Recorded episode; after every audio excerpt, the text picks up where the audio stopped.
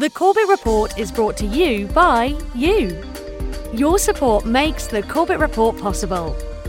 Sign up for the subscriber newsletter or purchase a D V D at corbett report dot com slash support. You're listening to The Corbett Report. corbett report dot com.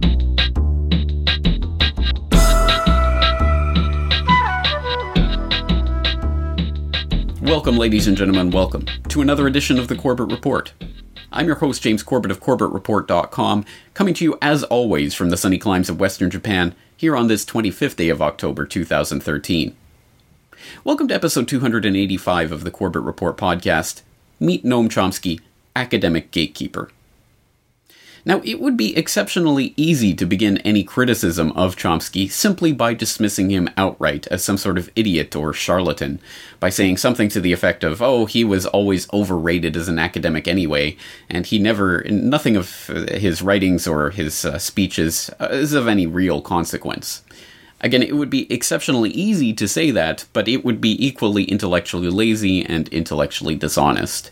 There is really no getting around the fact that Noam Chomsky is a towering figure in the study of modern linguistics, and equally he has had an effect in shaping the political discourse of the late twentieth and early twenty-first century, and as such has a great number of adherents to his writings and speeches.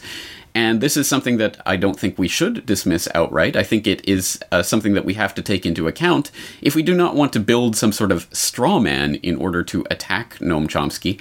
Today, I'm much more interested in actually taking a look at Chomsky's ideas squarely for what they are and evaluating them on their merits. So let us not build a straw man.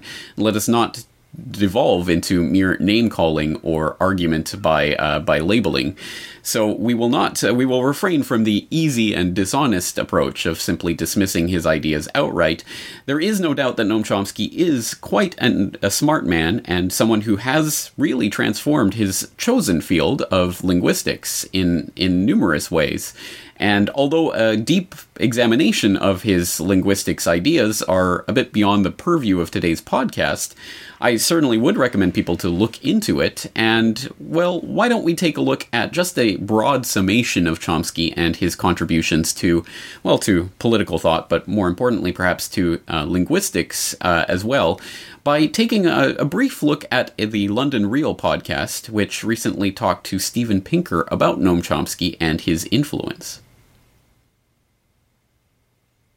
So while we're on the subject of M I T, you yeah. reference Chomsky a lot when you're uh, in your linguistics stuff. Yes. Um, you, you must have been colleagues there then for, for... Not in the same department, because he was in linguistics and I was in cognitive science, but certainly colleagues at the same uh, institute, yeah. Mm. And for people that don't know much about Chomsky, how who, can you give a bio for him, or could you tell a little bit about him? Well, he is he is famous for two reasons. One of them is his political activism. He is a... Uh, very vociferous critic of American and British foreign policy. He is a, a leftist, but not Marxist. He's a, he calls himself an anarcho-syndicalist, wow. which is a kind of anarchist, uh, anarchist of the left. There's also a right-wing anarchist movement, kind of more libertarian, uh, objectivist, Ayn Rand uh, style, but he is more of a communitarian, uh, libertarian anarchist.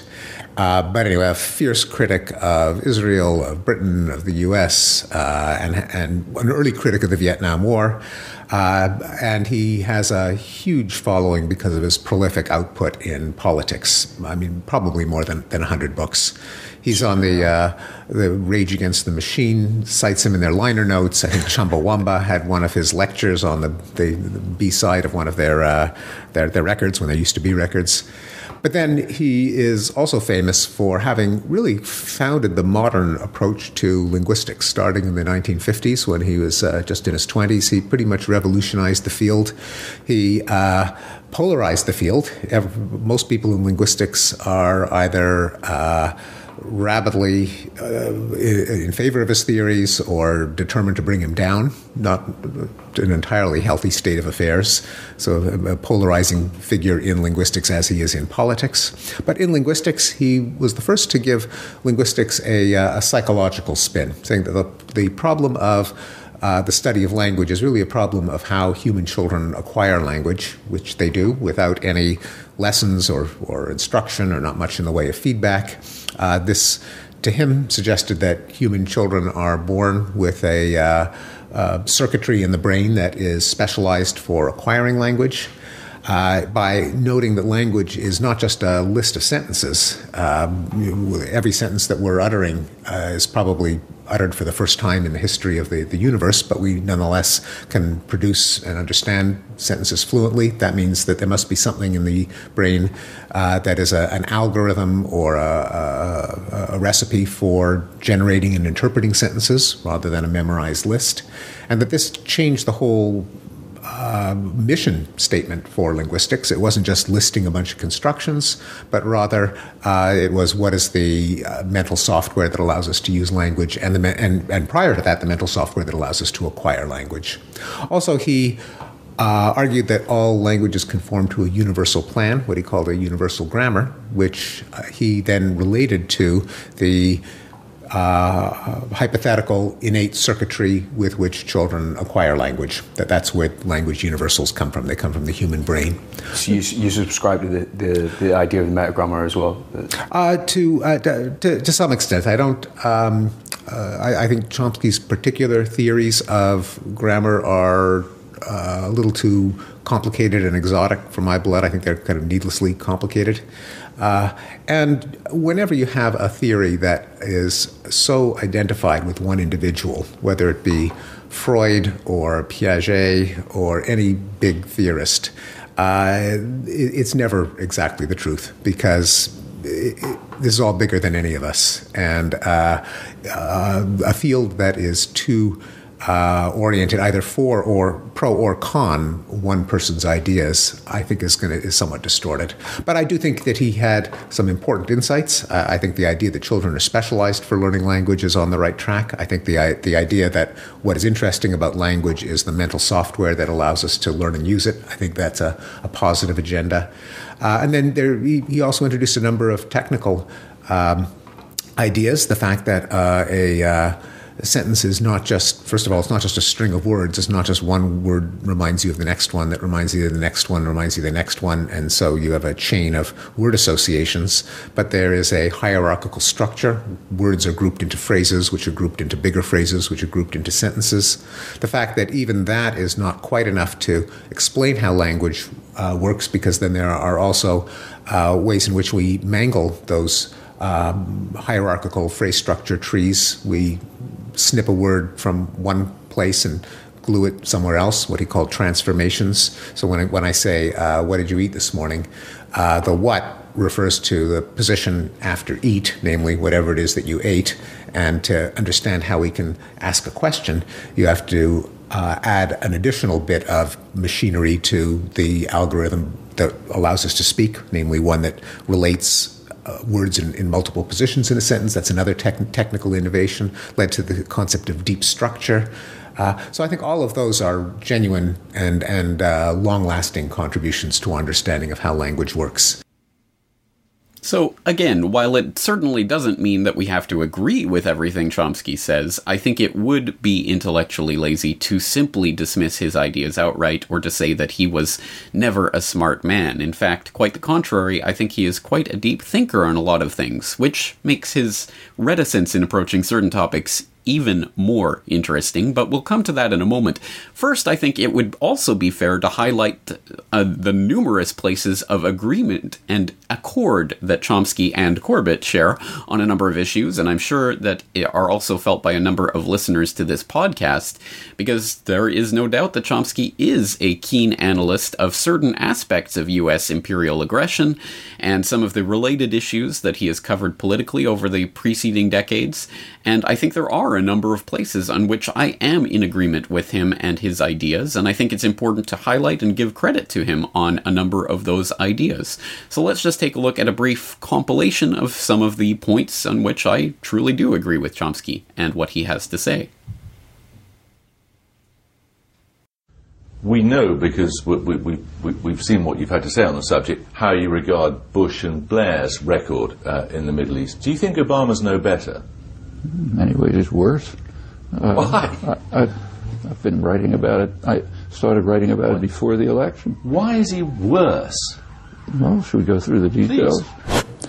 Uh, a drone strike is a terror weapon. We, we don't talk about it that way, but it is. Just imagine if uh, you're walking down the street and you don't know whether in five minutes uh, uh, there's going to be an explosion across the street and from some place way up in the sky that you can't see, and uh, uh, somebody will be killed, and whoever else is around will be killed, and uh, um, maybe you'll maybe you'll be injured if you're there. Uh, that's that just is a terror weapon. It terrorizes uh, villages, regions, huge areas. In fact, it's the ma most massive terror campaign going on by a long shot.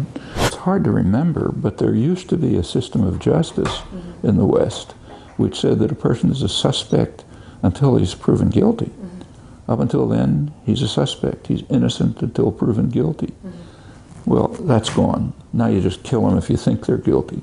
Obama made it primarily because the financial institutions, who are, have enormous power in the country, mainly thanks to Reagan and Clinton, uh, they, uh, they preferred him to McCain.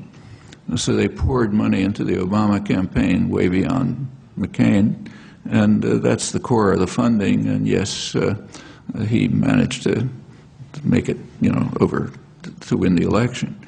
The Pentagon budget, as you know, is now going up. Uh, the Heritage Foundation, which calls itself conservative in some odd Orwellian usage, uh, is uh, it has presented the budget, which Congress, the Republican Congress, pretty much implementing. Anything, any government service that goes to people is down, uh, but one part is going. Actually, two parts are going up. The Pentagon budget has to increase according to the Pentagon budget, and of course the other component of the security system, the uh, imprisonment of the population, which is now taken off into the stratosphere, uh, that part has to increase too. Uh, Newt Gingrich, of course, agrees. Uh, and the reasons are explained. Uh, the reasons were explained, for example, by a spokesman for the aircraft industry, for Lockheed, which happens to have its corporate headquarters in uh, Gingrich's district, and just received a huge subsidy from the Clinton administration for the uh, uh, for having had to face the big problem of merging with Martin Marietta, along with big subsidies for the corporate executives and so on. Uh, so an executive of uh, Lockheed Martin, the new merged corporation, pointed out that it's a dangerous world out there in which sophisticated fighter planes are being sold. So we're really in trouble. Uh, who are they being sold by? Well, mostly by us. We have about seventy-five percent of the international arms market at that time for the third world, and he pointed that out. Uh, executive went on to say, we've sold the F sixteen, the most advanced fighter plane. We've sold the F sixteen all over the world. What if a friend or ally turns against us? So it's a real dangerous world out there. And there's an obvious solution to that. Namely, we should sell still more F sixteens, but now upgraded ones, so the public should pay Lockheed and put money into the hands of Gingrich's constituents. We should pay Lockheed to upgrade F sixteens so they're even more dangerous, and then we should do what's called selling them to the third world, which means giving them with export-import bank loans and other guarantees that are again paid for by the public. And having created a more dangerous world out there, Uh, we then have to spend tens of billions of dollars on F twenty-twos uh, in order to counter the threat that's created this way. That's the obvious solution, and that's indeed what we're doing, and that's why the uh, Pentagon budget is going up with a sort of a small point on the side. Uh, incidentally, the public is overwhelmingly opposed to this. The public is by about six to one opposed to increasing the Pentagon budget. The Pentagon is opposed to it, says it doesn't want all that stuff. Uh, but there's someone more important who does want it, uh, namely people like Newt Gingrich's uh, rich constituents and others like them, who have to be protected from market discipline. If they had to face the market, they'd be out selling rags or something, but they need a nanny state, a powerful nanny state, uh, to pour money into their pockets. Uh, they happen to be there represented by the country's leading welfare freak, Newt Gingrich. That's literally correct. Uh, it's not an exaggeration, and it's furthermore well known, although it's not reported. Manufacturing Consent. What is that title meant to describe? Well, the title is actually borrowed from uh, a book by Walter Lippmann, written back uh, around nineteen twenty-one, in which he described what he called the manufacture of consent as a revolution in the practice of democracy. What it amounts to is a technique of control. Uh, and he said this was useful and necessary because uh, the common interests, the general concerns of all people, elude the public. The public just isn't up to dealing with them. And they have to be the domain of what he called a specialized class. Uh, notice that that's the opposite of the standard view about democracy. Uh, there's a version of this expressed by the uh, highly respected moralist and theologian Reinhold Niebuhr, Uh, who was very influential on contemporary policymakers. Uh, his view was that rationality belongs to the cool observer, but because of the stupidity of the average man, he follows not reason but faith. And this naive faith requires necessary illusion and emotionally potent oversimplifications, which are provided by the myth maker to keep the ordinary person on course.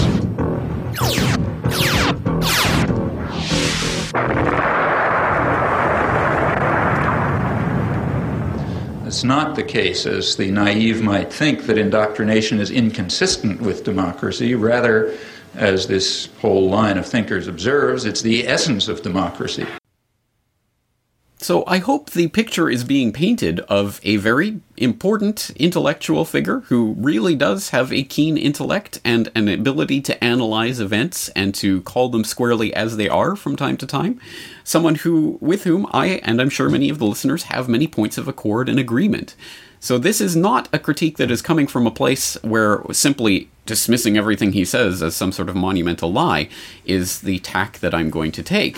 I think what we have to do is construct a more nuanced understanding specifically of those areas of disagreement that we may have and why Chomsky seems so reticent to get into certain types of critiques of the system that he otherwise is an erstwhile critic of.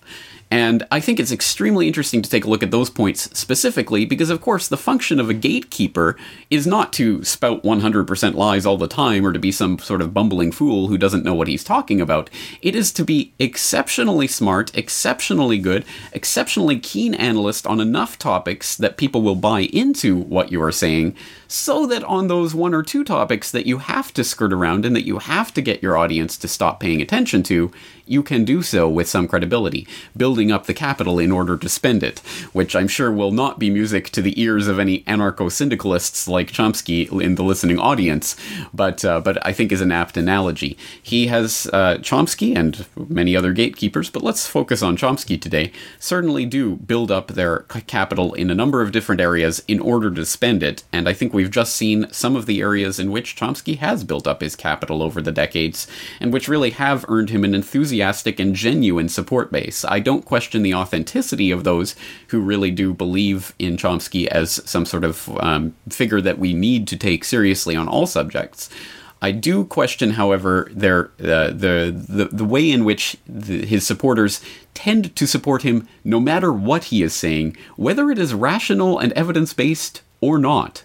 And this is, I think, where we can start to get into the meat and potatoes of today's podcast. Let's look at some of those points of disagreement that we may may have.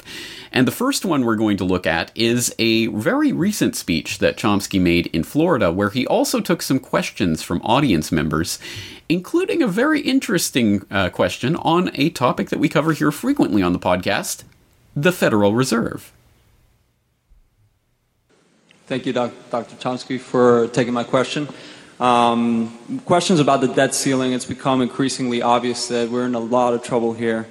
And um, it's also becoming obvious to everyone that the Federal Reserve Bank that issues the currency is owned by a bunch of private bankers. So my question to you is, do you think it would remedy the situation at all to return the power of printing money and issuing currency to the people of the United States? Frankly, I, I, there's a lot of feeling about that, but I th- really think it's misguided. I don't think the problem is printing fiat currency. That's uh, I mean, just in a, I mean, if you eliminate capitalism, you know, okay, then there are other options. But in a, but, uh, but that's, but that's not on the agenda. We have a state capitalist economy, you know, maybe in the long term it can be uh, worn away, maybe overthrown, I hope so. But the issue now is how do you function in a sensible state capitalist economy? And you cannot do that without a central bank that controls currency. In fact, if it wasn't for the Federal Reserve's ability to print money, we'd be in a deep depression right now, a worse depression than the nineteen thirties. Uh, and what's, uh, you know, since the sensible thing isn't being done for political reasons, the sensible thing would be creating demand by government investment. But for reasons that we can go into, that's not being done. Uh, in our state capitalist economy, the only alternative is the one that Bernanke has used. And if it wasn't for their option, we would be in a deep depression. Now, what's the debt, debt ceiling issue?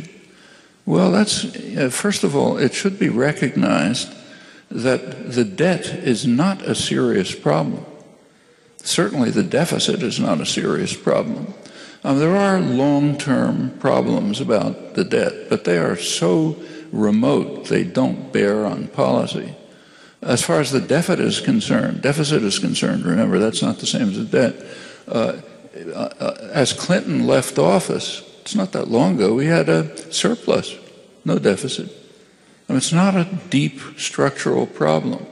The current deficit is the result of Bush's tax cut, the crazy wars, uh, the virtually criminal behavior of the corporate system that led to the financial, the housing crisis, finally financial crisis. Uh, all of that has increased the deficit, but not out of sight. Uh, the deficit is, first of all, it's declining, and it's, uh, it, it would be overcome by actual growth. I mean, the, uh, the government uh, economic offices, Bureau of the Budget and so on, they calculate that there's about a trillion dollars of unused capacity. I mean, the real problem of the economy is not the debt and the deficit. It's the fact that the economy is so kind of grotesque that you have tens of millions of people wanting to work and not able to. You have huge financial resources. Uh, corporate The corporations don't know what to do with their money. Huge profits, huge bank profits. There's an enormous amount that has to be done. Just walk around any city, you can think of a million things that have to be done and all kinds, you know, just enumerate them at will. So a huge number of idle hands, enormous resources, tremendous amount of work that has to be done, and the economy is so dysfunctional it can't put them together.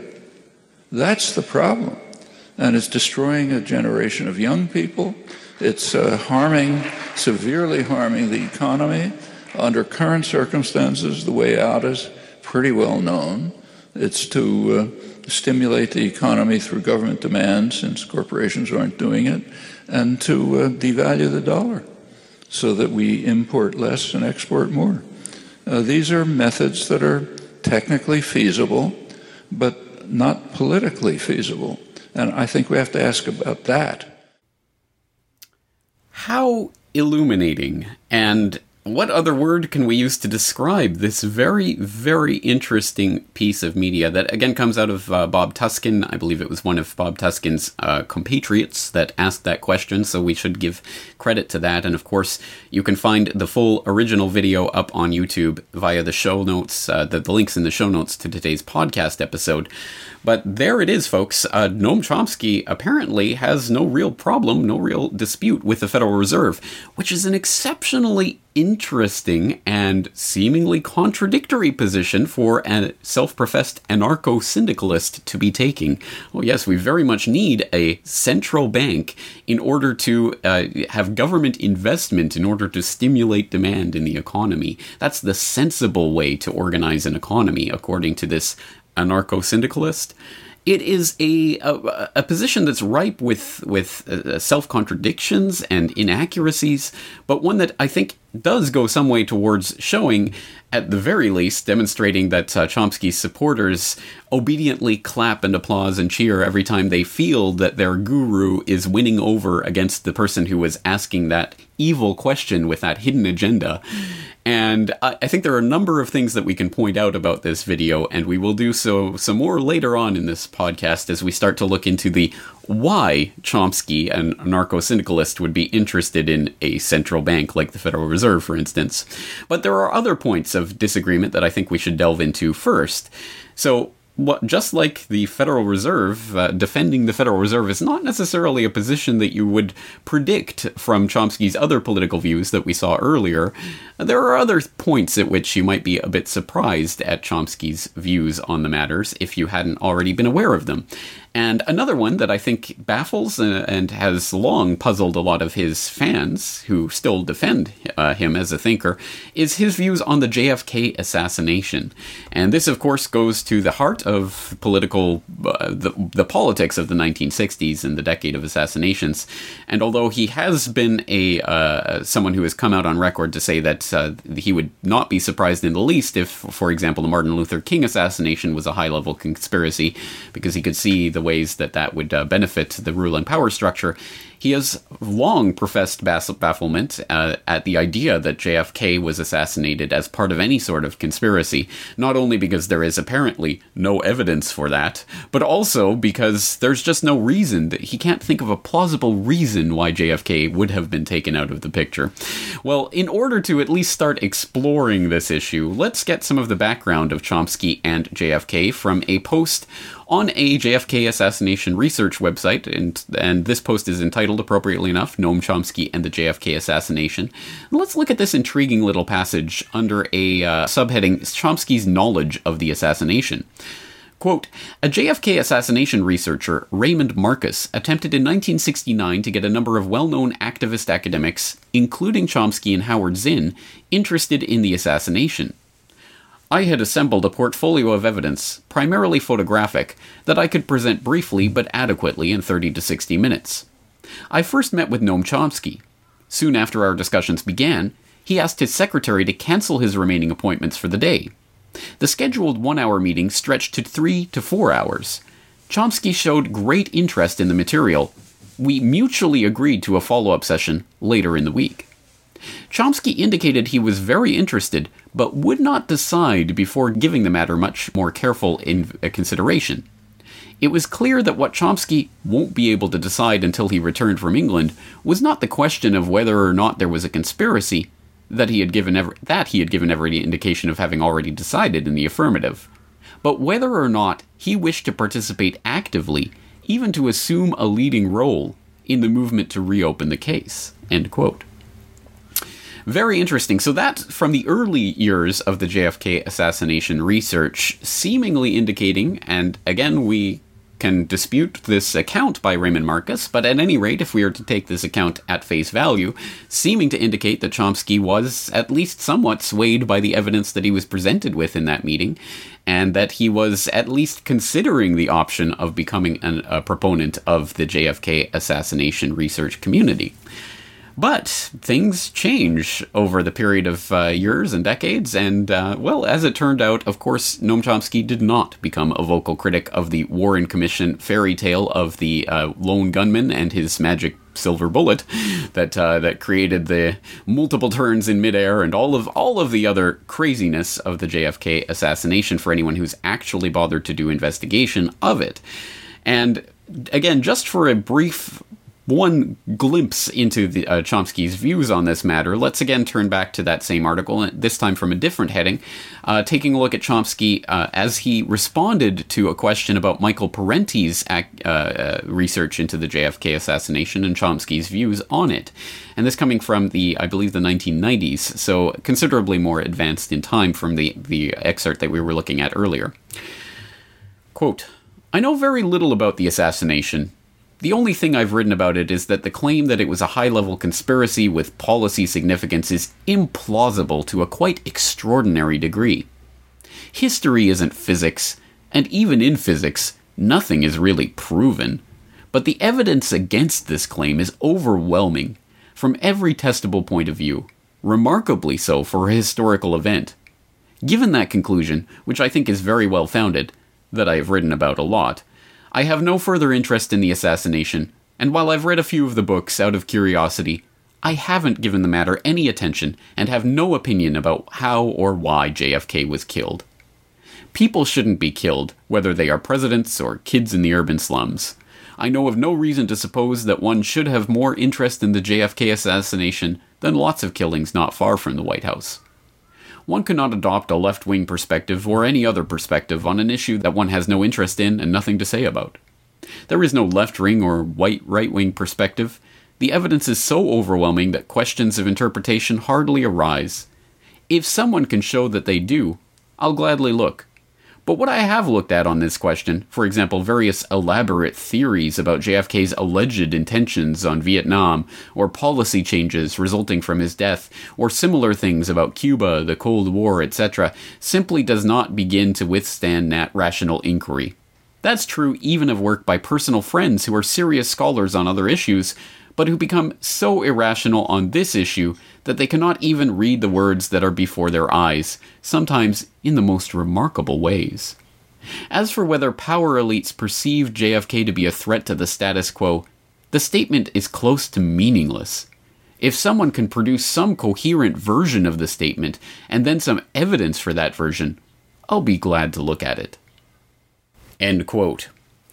Well, again, what a remarkable uh, passage there. Uh, again, a direct quotation from Chomsky. So those are his own words describing in his own words what he thinks or doesn't think about the J F K assassination. And what a remarkable statement um, that, first of all, he goes on a tangent trying to say that history isn't physics, and even in physics, nothing is proven, which I guess is some sort of grand statement to say that we can never know what happened in history, so why bother thinking about it? That would at least be my, uh, my reading of that statement. But one that he immediately backtracks from by saying, well, at any rate, there's no evidence to support the idea that J F K assassination was a conspiracy, which, again, is just a blanket statement, and we are not given any premises uh, to interrogate and uh, that lead up to that conclusion. It is simply stated as a conclusion that I guess we are supposed to take at face value because, hey, Noam Chomsky said it, so it must be true. Um, of course, this is one hundred percent uh, flies in the face of anyone who has actually done any research on the J F K assassination and the wildly implausible official explanation given by the Warren Commission report. But let's not examine that. Let's not examine any of that evidence. Let's just make a blanket statement that there is no evidence to support the conclusion that there was a, a conspiracy in the J F K assassination case.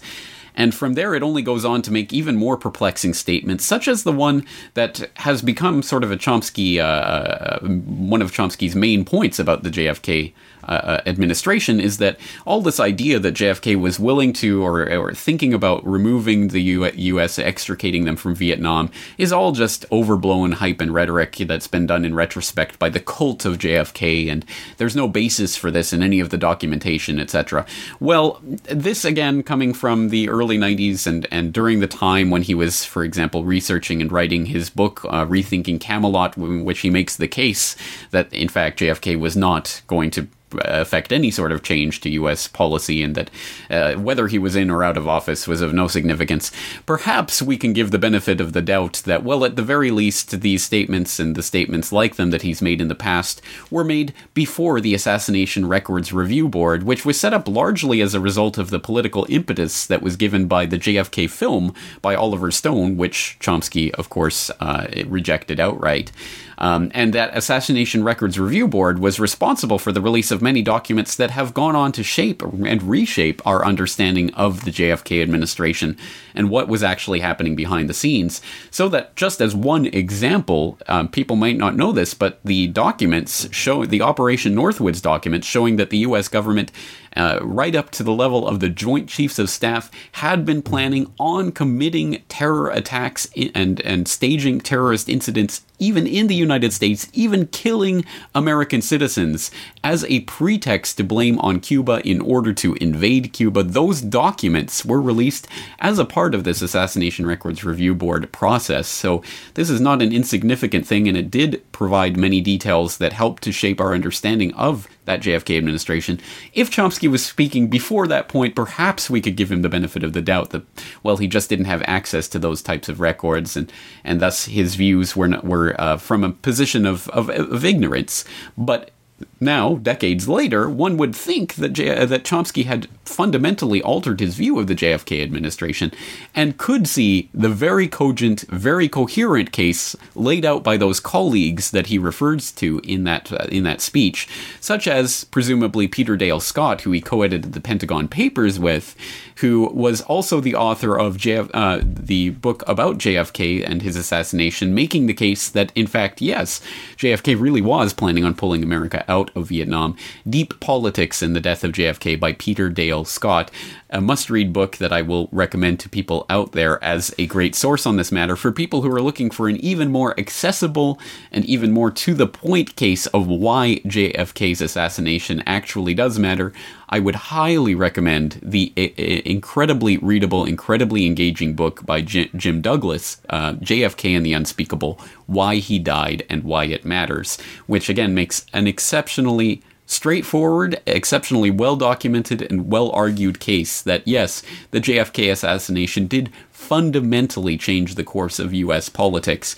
And while J F K, I absolutely do not dispute, came from a very shady background with all of the connections of his father and all of the things that the Kennedy family have been involved with over the years, uh, I think that there is now absolutely no uh, dispute that J F K fundamentally started to change his positions during the tenure of his administration as a direct result of things like the Bay of Pigs, that he was, uh, that he did fire the director of the Central Intelligence Agency, that he threatened to break the C I A uh, into a thousand pieces and scatter them to the winds, that he was planning to withdraw from Vietnam, that he was uh, opening channels behind the backs of his generals and other uh, officials uh, to the Soviet Union in an attempt at détente in the Cold War, that he had Pro- uh, prohibited and prevented uh, outright nuclear confrontation during the Cuban Missile Crisis, that in fact J F K really did uh, sacrifice his life in order to stop the direction that the Gen- Joint Chiefs of Staff and others were attempting to take the U S.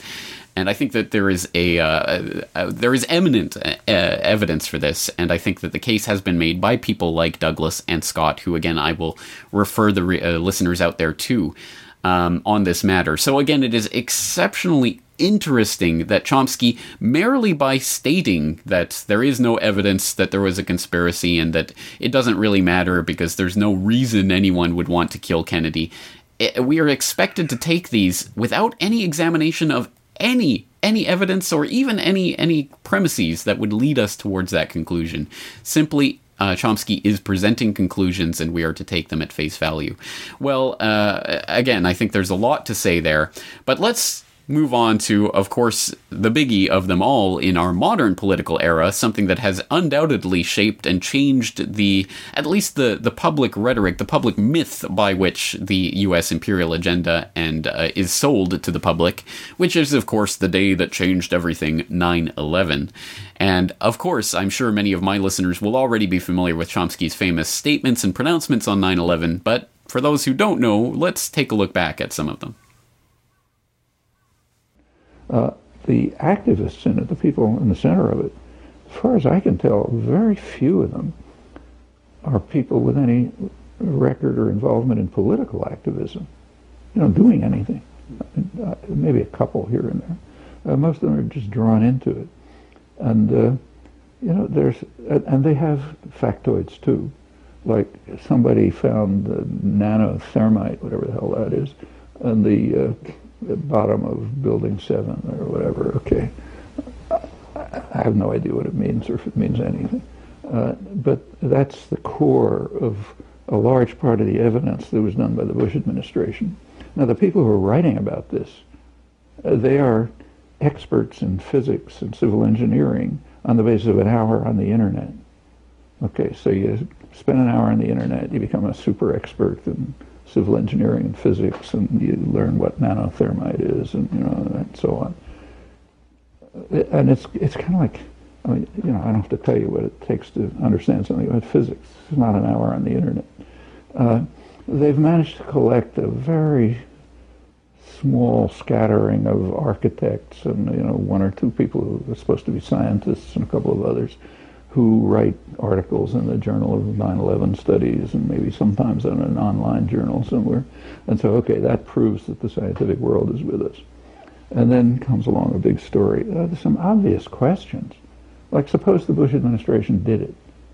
Why would they blame Saudis?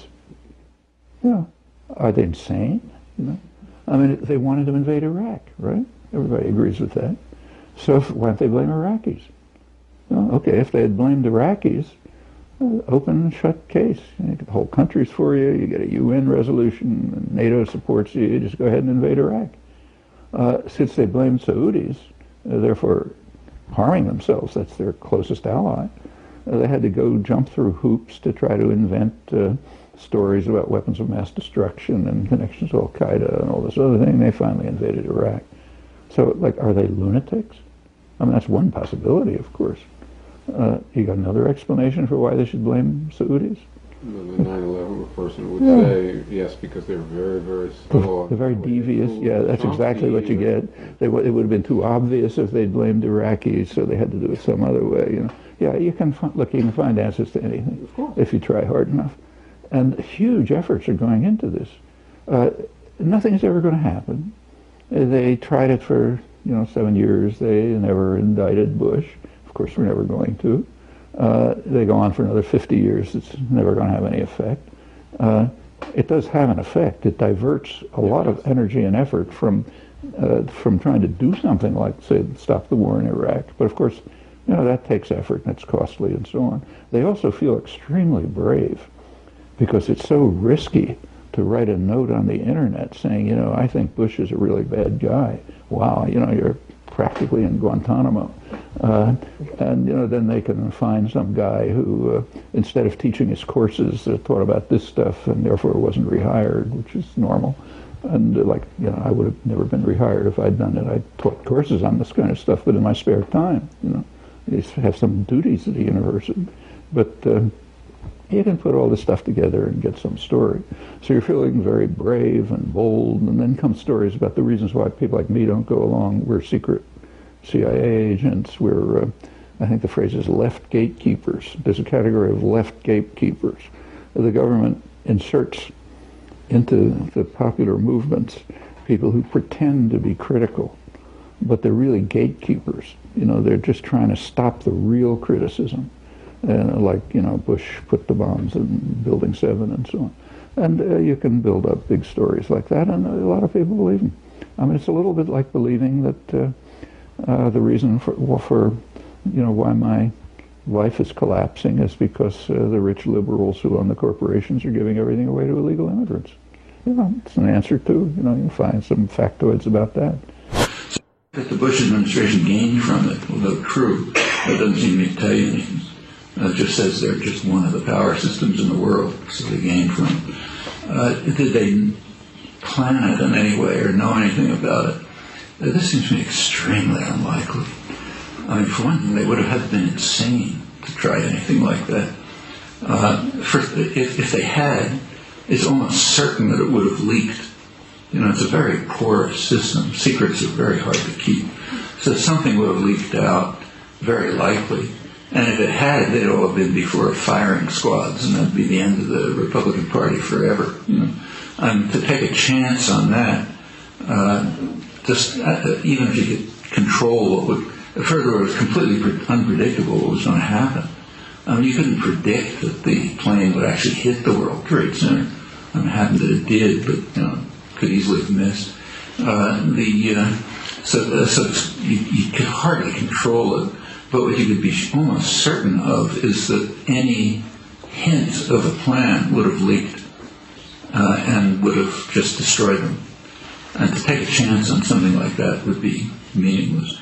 uh, and the uh, belief that it could have been done is so, in, you know, uh, has such low credibility that I, I don't really think it's serious. I should say that, you know, I'm pretty isolated on this in in, in the West. I mean, the a large part of the left completely disagrees on this and has all kind of elaborate conspiracy theories and, you know, about how it happened and why it happened and so on. But I think they're just, uh, first of all, I, I think it's completely wrong, but also I think it's diverting people away from serious issues.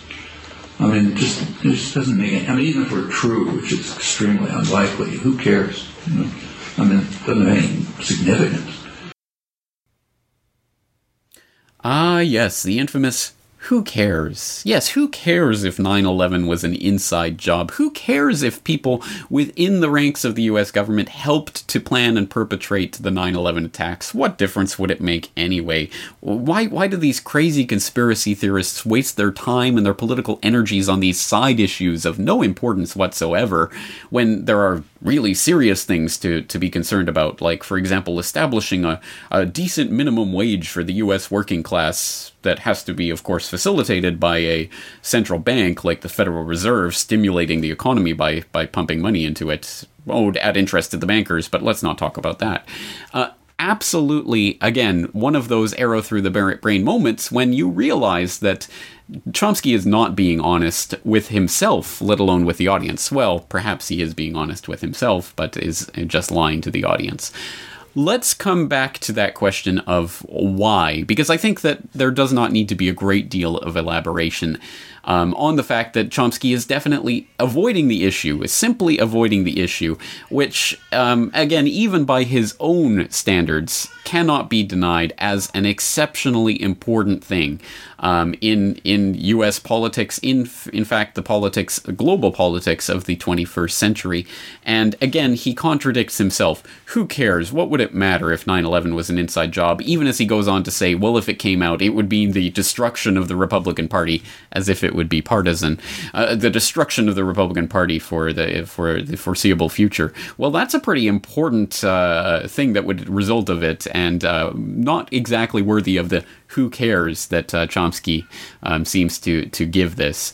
So again, I think we can see that there is something, some areas that Chomsky is specifically avoiding going into, and the question is why. He does not provide the actual details that would lead us in the direction of his conclusions. There are certain fundamental conclusions that he is pushing on the audience that they are meant to take outright at face value. So let's start interrogating this.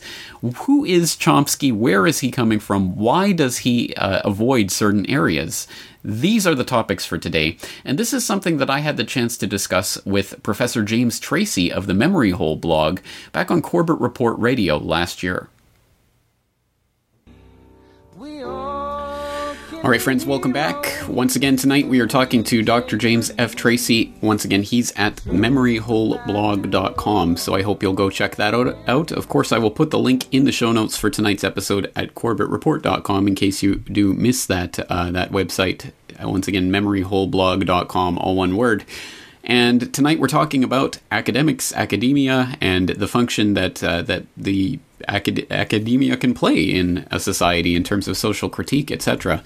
And I I hate to go back to it once again, but we have been talking about Noam Chomsky, and it, once again his name does come up because he has figured so prominently in this for so many decades. And of course he wrote The uh, the famous uh, essay, The Responsibility of Intellectuals, back in February nineteen sixty-seven, which raised really the idea that uh, that intellectuals are in a way responsible for what's happening at that time in the Vietnam War, and which made an argument that those who are in a position to to do so must speak out as strongly as possible, rather than uh, become active.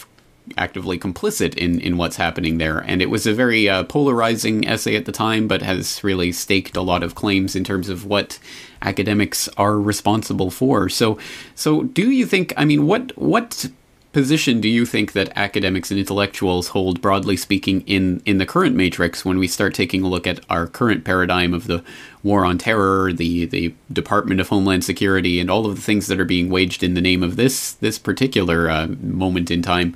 How much of that do you think can be pinned on that same responsibility of intellectuals that Chomsky identified in nineteen sixty-seven? Well, uh, and I think that's a very important essay, but it's m much more important now uh, than it was uh, in uh, in the late nineteen sixties, uh, because now we are in this uh, allegedly uh, this alleged war without end, uh, the uh, the war on terror. Uh, and uh, yet it seems as if really in, in many cases there are fewer uh, voices of, of dissent, particularly in the uh, coming out of the out of the academy, uh, where I think they uh, they do for uh, many have a certain degree of credibility, given the fact that they have credentials and so on and so forth, and they're supposed to be learned. Uh, but uh, you see, uh, as far as I'm concerned, less of that. I think that that is something that has been anticipated by the establishment. I think that's why we have Barack Obama as president for another four years and had him for the previous four years. Uh, uh, one could argue that uh, the election of Mitt Romney may have actually uh, may have electrified uh, the left that are uh, traditionally against uh, war and so forth. Uh, Romney might have gotten away with quite a bit less than uh, Obama will over the next uh, the next four years. Uh, because you do have that that activist element of the uh, of the left that are that I think are um, I think they have it right in terms of things such as war. I I'm, uh, I, I tend to differ in, in other sorts of areas, but uh, with regard to the anti-war stance, uh, I think that that uh, that's tremendously important. And and many uh, in the um, academy, uh, their politics are uh, left of center. And uh, and so you would think that they would actually be standing up. And I think that the first thing that one has to do in order to address the war on terror is to address nine eleven, because that's where it all began. And if one is afraid of going there because they're going to be called names, uh, and uh, it's a it's a big step. Uh, but uh, if they're afraid of going there, then they're not really able to address the present historical moment. Uh, they're going to be addressing it really without any sort of, uh, uh, w without the foundation that is necessary to concretely address it. Uh, and, uh, and it begins in many ways with that event. One could argue that it began in ninety-three with the World Trade Center bombing. At that time, it began and it was exacerbated, it was exacerbated in ninety-five with the Oklahoma City bombing. Uh, there's no doubt about that with regard to anti-terror legislation and what have you. But really, uh, overall, it came to uh, came to a head uh, with uh, with nine eleven. So that's something that really has to be addressed. That is not addressed to the extent that it should be, and I think that that is, you know, in the nineteen the, the late nineteen fifties and early to mid nineteen sixties, there were things such as the civil rights movement and uh, the anti-Vietnam War movement. You know, out of out of where that uh, that uh, essay by Chomsky came, out of that era, and it was not necessarily popular to stand up and to take a stance with regard to U S foreign policy or with regard to the civil rights of African Americans. Uh, and, uh, you know, it, it's not the same as the case, I think, today with regard to uh, matters such as such as nine eleven or Barack Obama's foreign policy. People are afraid of, of being called, uh, you know, being called a racist or conspiracy theorist. But uh, if one is principled, if one has good information, then uh, they should be able to stand up and uh, and make it a point to uh, to be heard uh, in the uh, in the public realm, whether it's a show uh, Uh, by James Corbett or, uh, you know, elsewhere. Once again, James Tracy of the Memory Hole blog, memory hole blog dot com. Well, we have examined a lot about Chomsky today, but of course it brings us back to that question, which is the fundamental starting point and ending point of any such investigation into the gatekeeperness of a gatekeeper like Chomsky, which is, well, is he serious with himself? Is he serious with his audience? To what degree does he know what he's talking about? To what degree is he deliberately misleading people? And to what degree is he misleading them in general? And this is, these are, of course, all very good questions and ones that I will not presume to answer for you, the listener out there, that I will ask you to answer for yourselves. But I will, of course, share my own thinking on this matter, which is that I am not going to come today to any grand conclusion about uh, the, J- uh, Noam Chomsky's affiliations and who he may or may not be working for. Of course, we all do know that he is a tenured professor of M I T, which of course means that he has been basically uh, signed off, his paychecks have been signed off on by the Pentagon, sometimes quite literally, as some of his early research into syntactic structures and the like were literally funded by the U S Air Force, et cetera. But um, but uh, uh, beyond that that type of uh, connection, I don't think that uh, it, it necessarily serves to make the case to uh, to speculate about uh, what degree of, or positions he may have held in whatever sorts of organizations without any proof of those connections. And of course, recently the C I A has come along to help bolster Chomsky's credibility by saying, "Oops, yes, look at the documents. Yes, we were spying on Chomsky. He was such a threat to us." So uh, that f- further bolstered his reputation as this academic rebel that has uh, further cemented his his uh, status in the popular imagination as someone who is deeply troubling to the powers that shouldn't be. Um, a- despite the fact that he won't look into any of these fundamental underlying areas that would really destabilize the entire political order as we know it, even as he himself admits with such things as "who cares." I would like to invite people to also look back on that Federal Reserve video that we looked at earlier in today's episode, and I'd like to, uh, I'm wondering if I'm the only one who noticed that in fact he isn't answering the question that was asked. He is answering a very different question. The questioner was in fact asking about whether or not the people should take control of printing the money. This is the idea that is propounded by people like Bill Still and Ellen Brown, that it's not the idea of a fiat currency itself that is an It's the idea that it's being controlled by these central bankers at interest uh, owed back to themselves is the problem. And he's asking about taking that power of the printing back to the people via the Treasury. Again, whatever you think of that idea, Noam Chomsky certainly did not address that idea. He instead went on to talk about the abolition of central banks altogether and the abolition of the Federal Reserve. He did not answer the person's actual question, and I don't think anyone in the audience really seemed to catch on to that as they dutifully applauded each and every point that he uh, appeared to make, lording over the person who was asking that question and his presumed agenda in asking that question.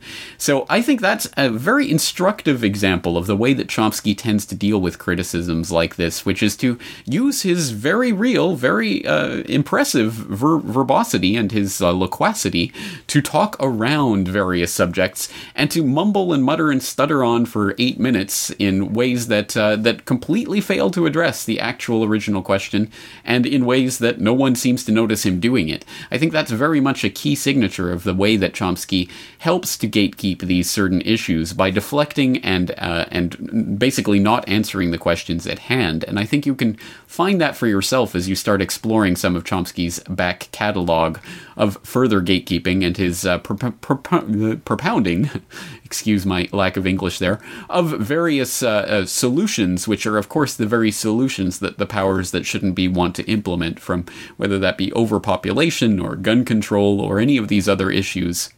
Uh, central banking and the Federal Reserve and uh, and things like this that uh, Chomsky propounds. And uh, again, we can speculate about his motivations in doing so till the cows come home, but I don't think it's necessarily fruitful to do so. I think we can simply see uh, Chomsky's pronouncements for what they are, and we don't have to uh, to bring in very much in the way of speculation into this uh, conversation. And just to buttress this point, let me point the listeners to a valuable resource on Chomsky and his gatekeeping from educate yourself dot org. Uh, this is a post called Rethinking Noam Chomsky by Ken Adachi. I'll put it in there. It, it contains a link to a number of different articles that uh, that help to flesh out this topic in different ways. So if you're interested, of course, please look into that. It also includes a an email from someone who's writing about this issue of Chomsky and what we can definitively say about his his status in various organizations and the like. And this is, uh, again, by someone calling themselves Galen, and it's under the heading, "Why is Schlesinger, pre- presumably Arthur Schlesinger, defending the Quisling Chomsky?" Uh, and he says, "People, look how much valuable time we've spent arguing with Schlesinger about the motives of the Quisling Chomsky. While I can't know exactly what's in Chomsky's mind, I most certainly can make an informed and intelligent determination of the likely motives for his absolutely nonsensical statements about the crimes of nine eleven. Chomsky is behaving like a classic gatekeeper of the left, like controlled opposition. All we're saying is, if it walks like a duck, and quacks like a duck, it's probably a duck. And so, my friends, I think that is the note that we will leave things on today as we look at the duck waddling away, quacking its gatekeeper song. And again, we don't have to make bold pronouncements that he's secretly working for the C I A or whatever organization we want to come up with. We can simply say that whatever he's doing, he is functioning as if he were working hand in hand with the very elite that he proclaims to be uh, fighting against.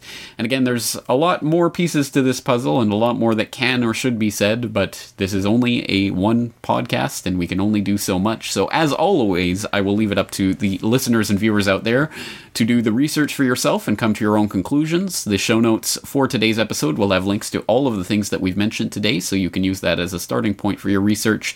And as always, I'm always interested in hearing about what you uncover out there yourself, so you can always send that in through the contact form on Corbett Report dot com. That's going to be it for this week. I am your host, James Corbett, thanking you for joining me for another edition of the Corbett Report and asking you to join me again next week. This is Noam Chomsky speaking to you from my office at M I T and doing something I've never done before after having written fifty or I don't know how many books, namely talking about it. So I'm talking about hegemony or survival.